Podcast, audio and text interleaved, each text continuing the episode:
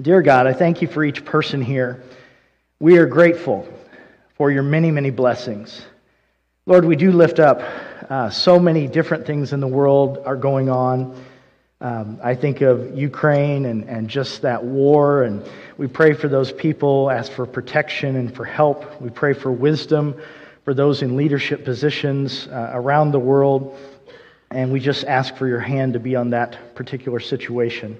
Lord, I think of, I personally had a roommate um, in seminary who is a missionary currently in the Ukraine, and I think of John and his family, and uh, there are so many others that are there doing kingdom work. And we just ask for your special protection for them, for great wisdom as they have to make decisions about fleeing or what they're going to do. And so we just ask for that. Lord, we lift up our church. We thank you for how kind you have been to us. And we just pray for us to be people who live on mission, bring you honor with how we live, and point people faithfully and consistently to your Son, Jesus. We ask for your blessing on this time together in the name of your Son. Amen. If you find an outline helpful, you can pull that out of the bulletin um, if that's how you think and learn. Uh, so, this morning, as we look at Jesus, you know, you look at the great redemptive story, you have creation, where God speaks and everything is made. You have this beautiful relationship between God and man, and they walk together in the garden. And then there's the fall, there's the sin of man, and it just all crashes. And very quickly, you see man uh, really become quite evil. You see the first murder right there in the first family, Cain and Abel, that story. You see the flood, where man becomes so corrupt that, that God sends a worldwide flood in order to kind of start over. And so you see this creation, you see the fall, and all the implications of that. But then you see working through history, you see God in His grace and His mercy offering us redemption. And he points to this person throughout the scripture and all these Old Testament prophecies, these Hebrew prophecies about someone is coming. This Messiah is coming. This prophet, priest, and king. This one is coming, and that is Jesus Christ. And so God brings redemption through the person and the death and the resurrection of Jesus Christ. And then there is finally the new creation, the new heavens and the new earth. And we receive new bodies, those of us who have um, chosen to follow Jesus Christ. And so that's the overarching story. But where we're going to step in today is where Jesus is beginning his ministry, and he picks some of these early followers, these early apostles, these fishermen, that he is going to offer them a whole new life. And so our primary text this morning is Mark chapter 1, verse 14 through 20. And here's what it says After John was put in prison, now that is um, John the Baptist uh, Jesus went into Galilee proclaiming the good news of God. The time has come, he said. And so he's talking about all those prophecies. Jesus has arrived. The kingdom of God is going to move forward in this dramatic fashion. The kingdom of God has come near. Repent and believe the good news. As Jesus walked beside the Sea of Galilee, he saw Simon and his brother Andrew casting a net into the lake, for they were fishermen. Come, follow me, Jesus said. Notice the authority. Notice that right out of the gate, he points to his lordship. Come, follow me, Jesus said, and I will send you out to fish for people. At once they left their nets and followed him. When he had gone a little farther, he saw James the son of Zebedee and his brother John in a boat preparing their nets. Without delay, he called them, and they left their father Zebedee in the boat uh, with the hired men and followed him. I always wondered if Zebedee was mad about this, but I, I, don't know. We don't have any context there. But as we look at this particular passage, the first idea I want to lift out is the call. Jesus stands before these fishermen and he says, Come and follow me. Come and follow me. He makes no bones about it. He doesn't hide it in the small print that a relationship with Jesus Christ is going to involve him as not just Savior, but as Lord. And we need to understand that. We need to not hide that from people, not pretend that, hey, you come to Christ, um, everything's rosy, you're going to you know, be completely fulfilled and, and do all these things, do whatever you want. That's, that's not it. As a matter of fact, Jesus, when he would look around and see that the crowds were massive, he invariably would say something very hard or disturbing or threatening, and the crowds would get smaller. It was like when he looks and he said, I don't think you're quite getting what I'm saying. I'm asking you to come follow me, to be Lord of your life. Come and follow me. It is crucial that we do this. He extends this offer to us. And I'm always kind of amazed at who he picks. You know, he doesn't go to the leaders of Israel, he goes to these common men, these fishermen. Pastor E.V. Hill tells about when he and his friend Jack Rector, he said they grew up and he said we were kind of the thugs of South Texas. And here they were as young men. And he said they came to Christ and they both ended up in the ministry. And he said this one, he goes, usually sweet older lady in a church in San Antonio heard that Jack was going into the ministry. Her statement was, God is hard up these days. it can be surprising who God calls, but He offers this call to have a relationship with Him, to be in this, this intimate relationship with Him is offered to every single person. And they had a special role as apostles, but we are all called to join with him and join in his mission and be sent out by him. And notice he doesn't invite them to a big study of theology, to investigate an ethical system, to participate in a political movement, or we're going to focus on certain rituals. He just simply says, Come and follow me. At the heart of the Christian worldview, the heart of the Christian faith, is the person of Jesus Christ. Notice that the first word of the gospel in this particular passage is repent, which literally means to change your mind. See, you have gone through life, they had gone through life thinking they're in charge. I'm going to do life my way. You know, we have the Frank Sinatra song in our culture. And Jesus says, You're going to have to change your mind. You're going to have to change your thinking. You're going to follow me. That's how life works, it's how it works best. And I'm going to invite you to fish for people. I'm going to invite you to be teachers, invite you to show people the truth and to draw them in. The authority of Jesus Christ is woven through the Bible, it's woven through the Gospels. We see it in the Gospel of Mark in lots of different ways. We see him exercising power over the forces of darkness, uh, specifically demons. We see him exercising power over disease and disability. We see him um, teaching with authority. Those that heard him were like, this is not like anybody else we've ever heard. You see, Jesus is Lord. And at the heart of the Christian faith, we need to get that, that He is Lord. If I were to ask you, and you're a Christian, what is your chief occupation? It is not that you're a baker or a mechanic or a teacher or a principal or a small business owner. Your chief occupation, if you're a follower of Jesus Christ, is just that. I follow Jesus Christ. And He may change what occupation I exercise that following in. It may look different five years from now than it does right now. And at the end of life, we hope to hear from Jesus, Well done, good and faithful servant. It's hard to follow, right? You ever play Simon Says? It's hard to follow. Or somebody, you're going in the same place and this person says, just follow me. And you're following this person and they're running, you know, yellow lights and, and you know, making last minute turns. And it can feel that way with God I appreciate this picture I saw on Facebook one time, and it was these two people in a, um, you know, on a roller coaster in the car, and one of them is absolutely terrified, and the other one has their hands up and they're just, you know, loving it. And the label, the the uh, title was, you know, the one that's enjoying it um, and you know enjoying all of it. They labeled that person the Holy Spirit, and the other person was the Christian. You know, like what is going on here? Don't always know what's happening. But we have this call that first and foremost, we are followers of Jesus Christ. He is Lord.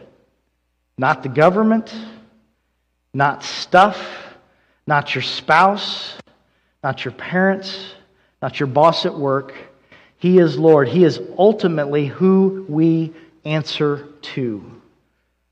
And there will be moments where these other cries for authority in our lives will be in, in war with what Jesus wants us to do.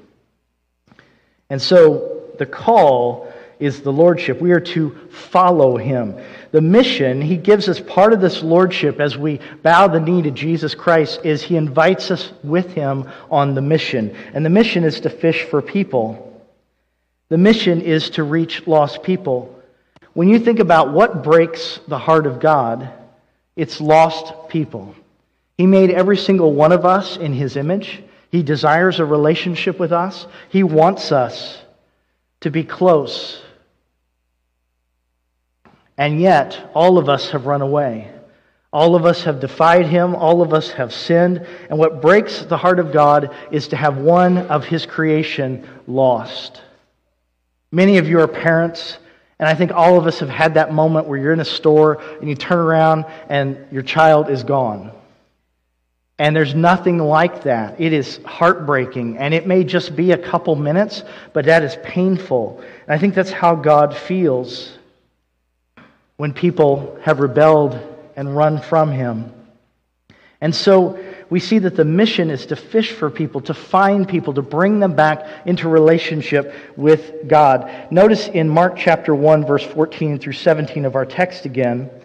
It says, After John was put in prison, Jesus went into Galilee proclaiming the good news of God. And so that fishing for people is by sharing the good news of God. The time has come that Jesus is the one who fulfills all these prophecies. The kingdom of God has come near, that his lordship has begun, the age of the church that we're in, and someday, I mean, he's left, and someday he will return, and we will see the fullness of who he is, and that lordship will exert over everyone. And so we see this as we look at this text, as Jesus walked beside the Sea of Galilee, saw Simon and his brother Andrew casting a net into the lake, and they were fishermen. Come follow me, Jesus said, and I will send you out to fish for people. He often uses where you were and what you know for your kingdom assignment. And he did that with them. He speaks to them in that image and in that metaphor so that they can understand it. You know, fishermen have to be perseverant, they have to persevere, they have to hang in there. There's a reason they, they don't call it catching, they call it fishing because it can take a long time, right? Fishermen have to go where the fish are.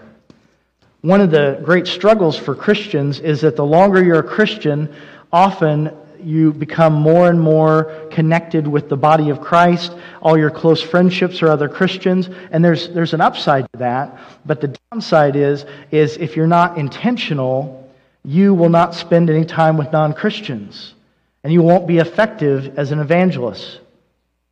As a minister, you know that's my vocation. I have to work very hard to make sure that I'm spending time with people who are not followers of Jesus Christ because it would be very easy for all of my time to be spent with Christians. And so we have to put ourselves where the fish are. As a church, we make an effort. We are in all kinds of community events, you know, whether it's a woman's affair or the fair or golden days, or we try to be in all these different places. Give away Bibles, Christian books, talk to people, pray with people. Try to come alongside others, try to volunteer in the community. We take the teenagers about once a month, not always, but and, and go and serve in some way out in our community. We try to make sure that we are fishers, that we go where the fish are, where people who are not followers of Jesus Christ are. Look around at your workplace. You are where you are for a reason. Look around at your neighborhood. You live where you live. There are opportunities there. And many Americans, we struggle with that. So often we don't even know our neighbors. We're so quick to just focus on our family. So we're so quick to just focus on screens and entertainment and stay in our homes. C.S. Lewis once said, The church exists for nothing else but to draw men into Christ. God became man for no other purpose. And so we need to live under the lordship of Jesus Christ, follow him, and walk out mission, sharing the good news with those around us. We are a good news people in a bad world, a bad news world. I mean, you don't have to go very far at all. Literally, yesterday, a young man, a teenager, who came and he's part of the crew that cleans the church. We pay to have him come in and do certain sections, other parts are done by volunteers. And literally, I'm standing in front of a 15 or 16 year old young man, and his father had taken his life that day. How do you step into that? How do you be light? We had a conversation, I prayed with him. Our world is so dark. And yet, we, because of Christ, are light. We can step into difficult situations and offer hope and truth because Jesus is our King and we can offer good news. See, we were spiritually dead in Christ, but now we're alive in Christ. We're a resurrection people. The cross was not the end of the story, the resurrection is God's final word. We were sinners and rebels, but we're invited through the gospel to become saints, to be adopted as sons and daughters of God. We were powerless to defeat sin in our lives, and yet through the giving of the Holy Spirit, we can walk in holiness. And so Jesus is King, and that is good news. And we can share that with people. He is Lord, He is King, His kingdom is moving forward. We can invite others into it. We can be uh, His fishermen. We can be, another image is His ambassadors. 2 Corinthians chapter 5, verse 20. We are therefore Christ's ambassadors, as though God were making His appeal through us. We implore you on Christ's behalf, be reconciled to God. I stand amazed that God entrusts us with the mission.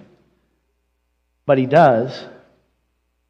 I mean, some of you are parents, and you know when your little kid comes, and I don't know, maybe you're trying to rebuild a deck or fix the car or whatever, and the little kid comes and says, I want to help. And you're like, great, it's going to take three times as long. But God graciously, like a good dad or mom does, invites his child to come in and help. And we get to own this mission with him. We have this incredible honor to share good news with people around us, to offer people who are in absolute darkness hope and light, to offer people who are overcome by sadness joy. We have this incredible privilege. One of my favorite passages is Isaiah chapter 6. I go back to it a lot, where um, God's, there's this vision of God that Isaiah the prophet sees. And at one point, God says, Who, who could we send? And Isaiah says, Here am I, send me. And God wants to send you to your workplace, to your neighborhood, to your extended family, to your friends. And so I encourage you to live on mission. The coming of Jesus shares salvation. The coming of Jesus offers eternity. We don't have to be afraid of death because Jesus walked out of his own grave. He tells us that he goes to prepare a place for us. We get to be a new creation with a new task. In Luke chapter 4, verse 43, Jesus says this I must proclaim the good news of the kingdom of God to the other towns also, because that is why I was sent. They wanted him to stay there with them, this crowd. Jesus says, I've got work to do. I've got to share the good news. I've got to share this message. And so we each are invited into that. We are to point to Jesus who came to seek and to save the lost. We are to offer truth as he offered truth. In Matthew chapter 28, verse 18 through 20, is kind of the marching orders of the church. People call it the Great Commission. Then Jesus came to them and said, All authority, notice that word, authority. He is Lord, He is King. All authority in heaven and on earth has been given to me. Therefore, go and make disciples. Disciples are it's just like being an apprentice. We're to make apprentices for Jesus. That's what we're to be, and that's what we're to invite others into. Disciples of all nations, baptizing them in the name of the Father, the Son, and the Holy Spirit, and teaching them to obey everything I have commanded you. And surely I am with you always to the very end of the age. We don't do it on our power, we do it in partnership and cooperation with Him. Just like that little kid after you fix the car, build the deck, whatever it might be, and the project is done, and the little five year old's like, I did that, I helped with that. We get the incredible privilege of seeing somebody come to Christ, seeing someone's life change, seeing someone move from darkness to light, from sadness to joy. And we had a small part in that. Evangelism is something that makes non Christians nervous, like, oh, you're going to try to convince me of something. It can also make Christians nervous. A lot of Christians, when you say the word evangelism, they visualize a certain kind of evangelism, like knocking on a door. And when they answer the door, you know, well, if you died tonight, would you go to heaven or hell? Now, I'll be honest, that, that's not my style of evangelism. I'm an introvert. That's like my worst nightmare. And I, years ago, went through this class, and it was a book, and, and there have been other books that have come off of this. Uh, Mark Mittelberg kind of runs with it now, but um, this class called Becoming a Contagious Christian. I really appreciated it because I, I found it very freeing for me. And he talked about these different styles of evangelism, of sharing the gospel, sharing good news with other people in your life. There's the direct style, the very blunt style. This is the Apostle Peter in Acts chapter 2, where he stands up in front of the Jewish people who had killed Jesus on the cross, and he says, You killed your own Messiah. You know the guy you waited centuries for? You killed him. And then he tells them, Hey, you need to call in the name of the Lord. Hey, you need to repent, be baptized. He, he calls them and points them to Jesus Christ. He's very direct in how he handles uh, pointing people to Jesus. That's Peter. There's the intellectual style. That's the Apostle Paul. I, I love it in Acts chapter 17. He's in Athens. And Paul is there. He spends a little time. He walks around the city and he sees this, this, um, this altar, this monument, and it says to an unknown God. And if you dig into the story, the, the history of that is that it goes back to there was this plague in that particular town, and they cried out to the creator God. They, they rejected a lot of the, you know, the Greek gods, and they just cried out, we just cry out to whoever made all this, the creator God. And God stopped that plague.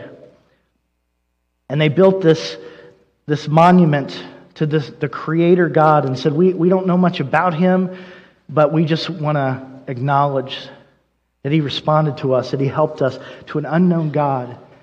And the Apostle Paul, I think, knew the story because he actually quotes one of the, the writers.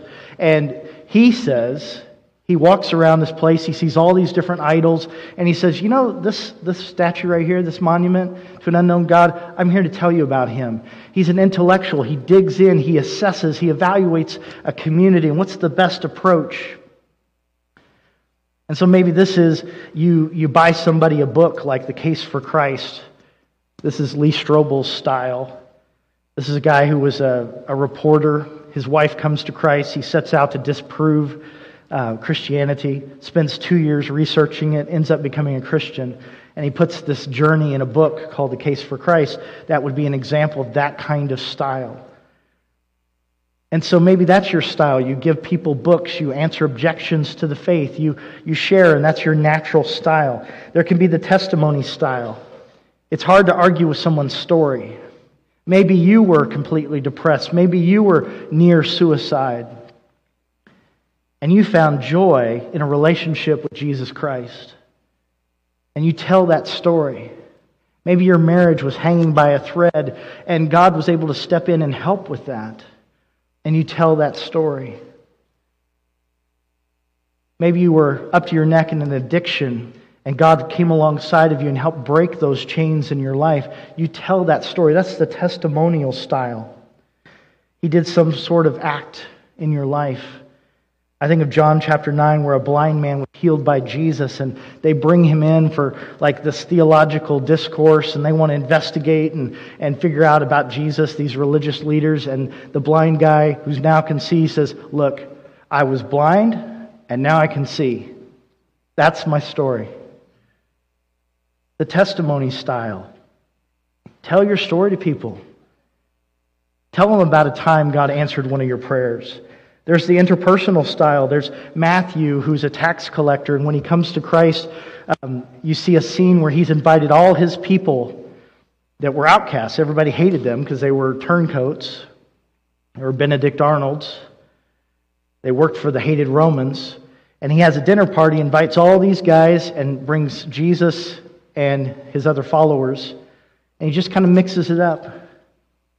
Hey, let me introduce this non Christian to this Christian, and I think you might click. That might be one of your ways of evangelism. There's the invitational style. I think of the woman at the well in John chapter 4. Jesus has a conversation with her, reveals who he is, that he's the Messiah. And she, um, he also reveals some things about her life. You know, she had all these husbands that had abandoned her. She goes into town when she figures out who he is. And she goes to town. She says, Hey, come meet the one who told me everything about my life. And so she brings all these people to meet Jesus Christ. It's an invitation. When was the last time you invited somebody to church? It's not that hard. We're told in surveys that most people will say yes. Not everybody, but most people. And so that's another style. And so I want to encourage you. I want to encourage you to stretch yourself in whatever your natural style is to share good news with those around you because these efforts, the results of those efforts, could echo into eternity. You could change someone's eternal destination because you took a relational risk. See, we love good news. We share good news. When we see a movie we like, we tell people about it. When we go to a new restaurant in Fairbanks, I mean, look at the lines, you know. We tell people about it. You know, if you if you don't have cancer, you used to have cancer and, and the treatment worked or God answered in a dramatic way, you call up people and say, Hey, I'm cancer free. I mean, we tell people good news in our lives. The, the coach, when he you know, calls a kid into his office and says, Hey, you made the team, we love to share good news with other people. And God's good news, there's so much to it. You are loved, you're valuable, you can be forgiven, you can be restored. The Holy Spirit can dwell in you, and you can be a new person. Jesus is King. We're not literally living in chaos. God is sovereign. He is working even the bad stuff for our good. There is so much good news, and we are good news people in a dark place. And you see the kingdom of God moving forward, you see it advancing. I appreciate what German theologian Jurgen Moltmann once said in a single sentence. He was trying to capture Good Friday to the resurrection, but I think it captures all of history in a way. And he says this God weeps with us so that we may someday laugh with him. He took our pain, He took our sin, He took our rebellion, and He paid the price so that we could be forgiven. You know, every minute, according to Dudley Rutherford in his book Compelled, every minute around the world, 105 people die. Every minute.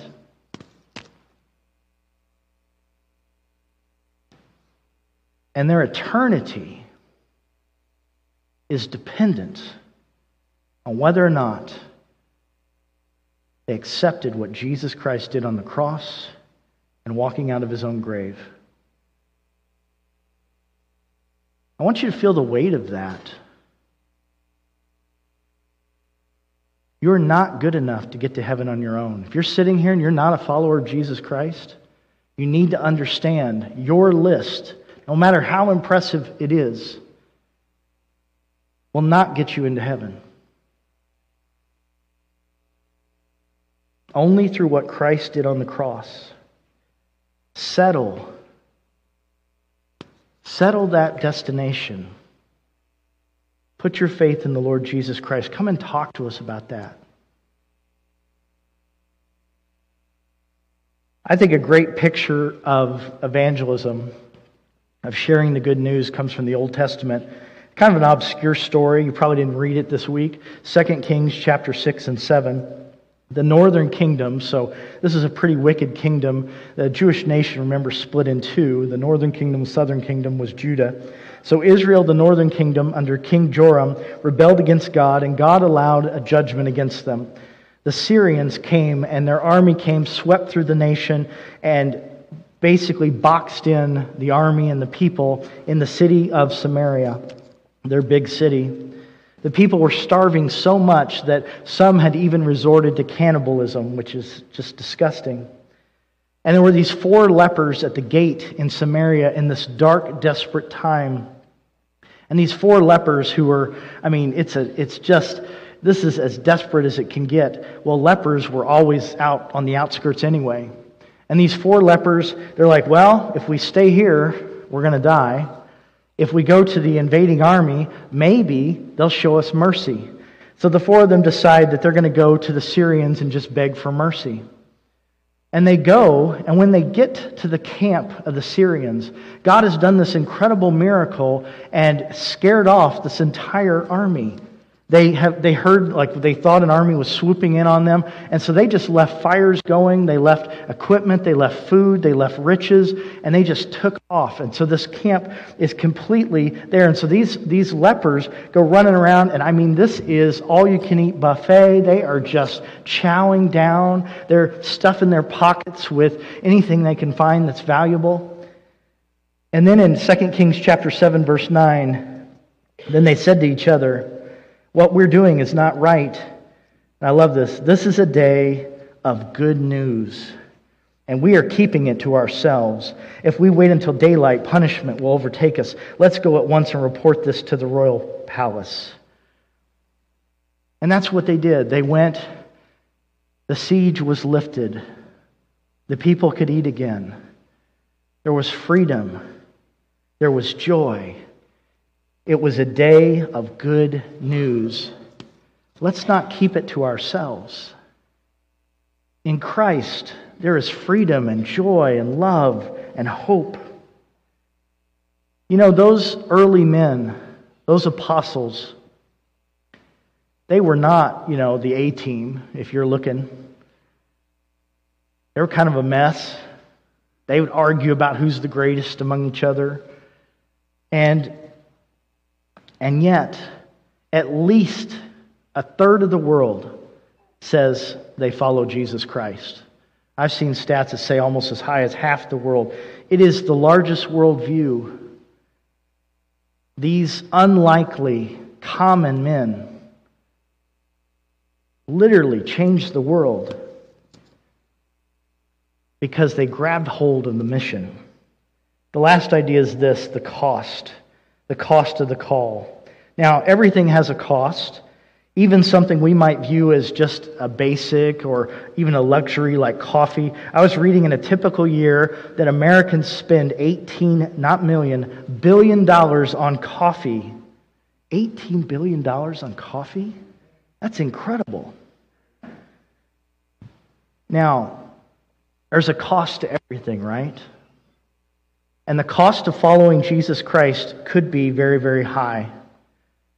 As a matter of fact, one of the major themes of the Gospel of Mark that our passage is in is that Jesus is the suffering servant. This is a theme that's lifted from the book of Isaiah.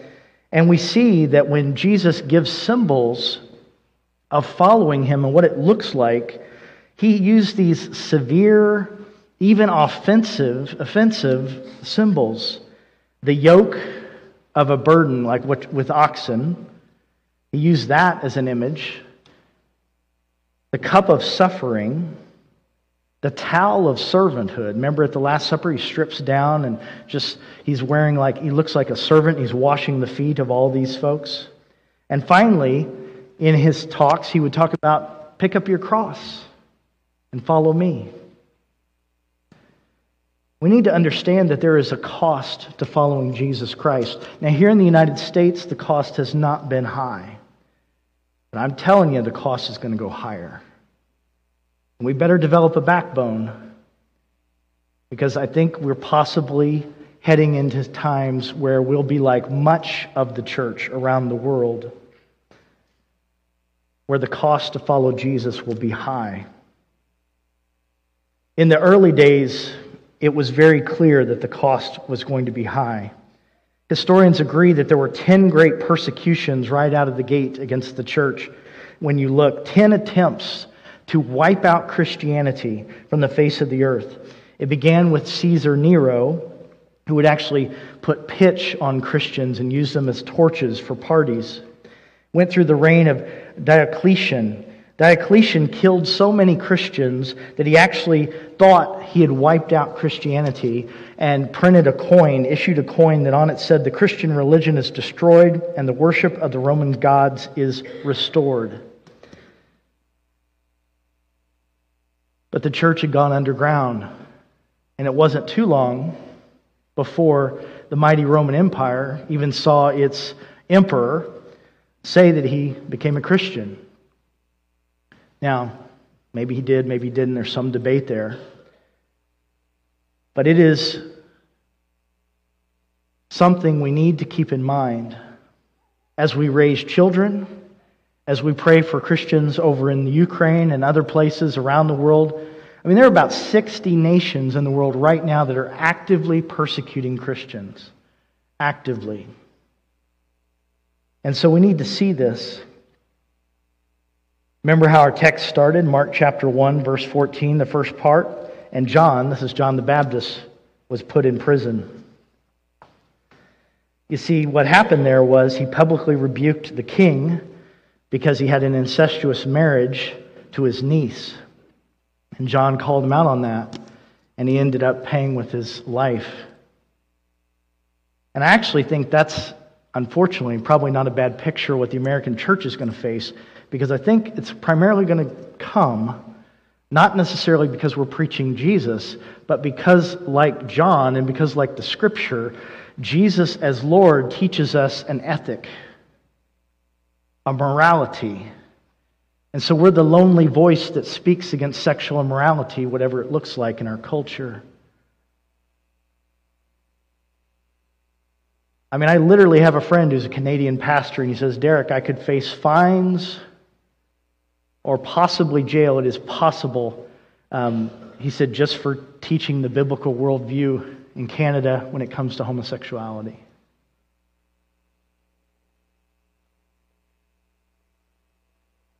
Andrew, one of the, the fishermen that followed Jesus, had been a follower of John the Baptist. He was very aware the cost could be high.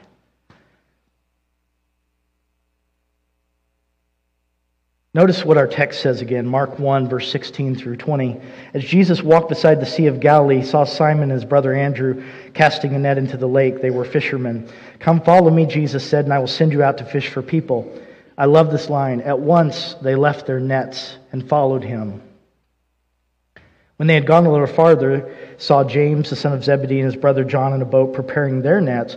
Without delay, he called them, and they left their father Zebedee in the boat with the hired men and followed them. These are successful businessmen. And Christ said, You know what? You're headed into a different season. Your calling's going to look a little different.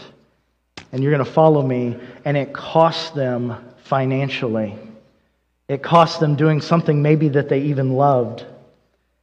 And so we need to see that there is a cost to following Jesus. That when you say yes to Jesus Christ, He is not just Savior, He is Lord. I've shared this before, but I, I want you to get this because I, I, just hear so much of this, I, I guess I just call it prosperity gospel stuff. But I will tell you straight up, I had a plan for my life, and following Jesus Christ wrecked the plan for my life. It was all mapped out. I'm very type A. And yet, it's a beautiful wreck. And it's exactly where I'm supposed to be. And Jesus knows me better than I know myself. There is a cost to following Jesus. Somebody's going to afterwards come up, well, wait a minute, I thought grace and, and the gospel, I thought it was free. It absolutely is free. But certain gifts have a cost even if they're free. The illustration I go back to is, you know, we've had five children, and the, the child is free. The shipping and delivery charges at the hospital are thousands of dollars. And the sleepless nights for years on end are costly. We're on our fourth child in college at the moment. It's costly.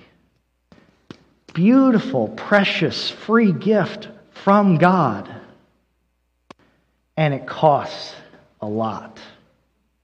Right? Does that make sense? Dietrich Bonhoeffer, who gave his life in the fight against Adolf Hitler in World War II. He's a Lutheran pastor who left America. He was in safety and he went back to his country because he said somebody has to go back and stand up. And he said this at the beginning of his book, had a profound impact on me in college. I read it called The Cost of Discipleship. He said, When Christ calls a man, he bids him come and die. That's the call. When you say yes to Jesus Christ, it's like handing him a blank check and you don't know what number he's going to write. If you're under 30, I'll have to come up with another illustration. I apologize. All of the apostles, except John, were killed as martyrs. And John died as an exile in Patmos. Following Jesus is no joke. I don't know what it'll cost you, but it will cost you something. But I love this passage. Mark chapter 10, verse 28 through 30. Peter spoke up, We have left everything to follow you. He's talking to Jesus. Truly, I tell you, Jesus replied, no one who has left home or brothers or sisters or mother or father or children or fields for me and the gospel will fail to receive a hundred times as much in this present age homes, brothers, sisters, mothers, children, fields, along with persecutions, and in the age to come, eternal life. You know what he just said? He said, Yeah, it's going to cost you. And it did cost you, Peter, but it's worth it. It's worth it. The big idea this morning is follow King Jesus, whatever the cost. He is worth it. Let's pray. Dear God, I thank you for each person here. I just pray that each of us would share the good news of your gospel with those around us. Lord, I thank you that we can be forgiven, that we step from spiritual death to spiritual life. I thank you for breaking chains in our life. I thank you for hope in the midst of sorrow. I thank you for truth in an age of deceit. Lord, we are so grateful for your good news. And Lord, we receive it and we are willing to pay whatever price to walk it out, to live it in this culture, in this time, at this moment. Lord, help us to be your apprentices, your disciples, and to share the joy of that with all those that we have influence with. This is our prayer in the powerful name of Jesus Christ. Amen.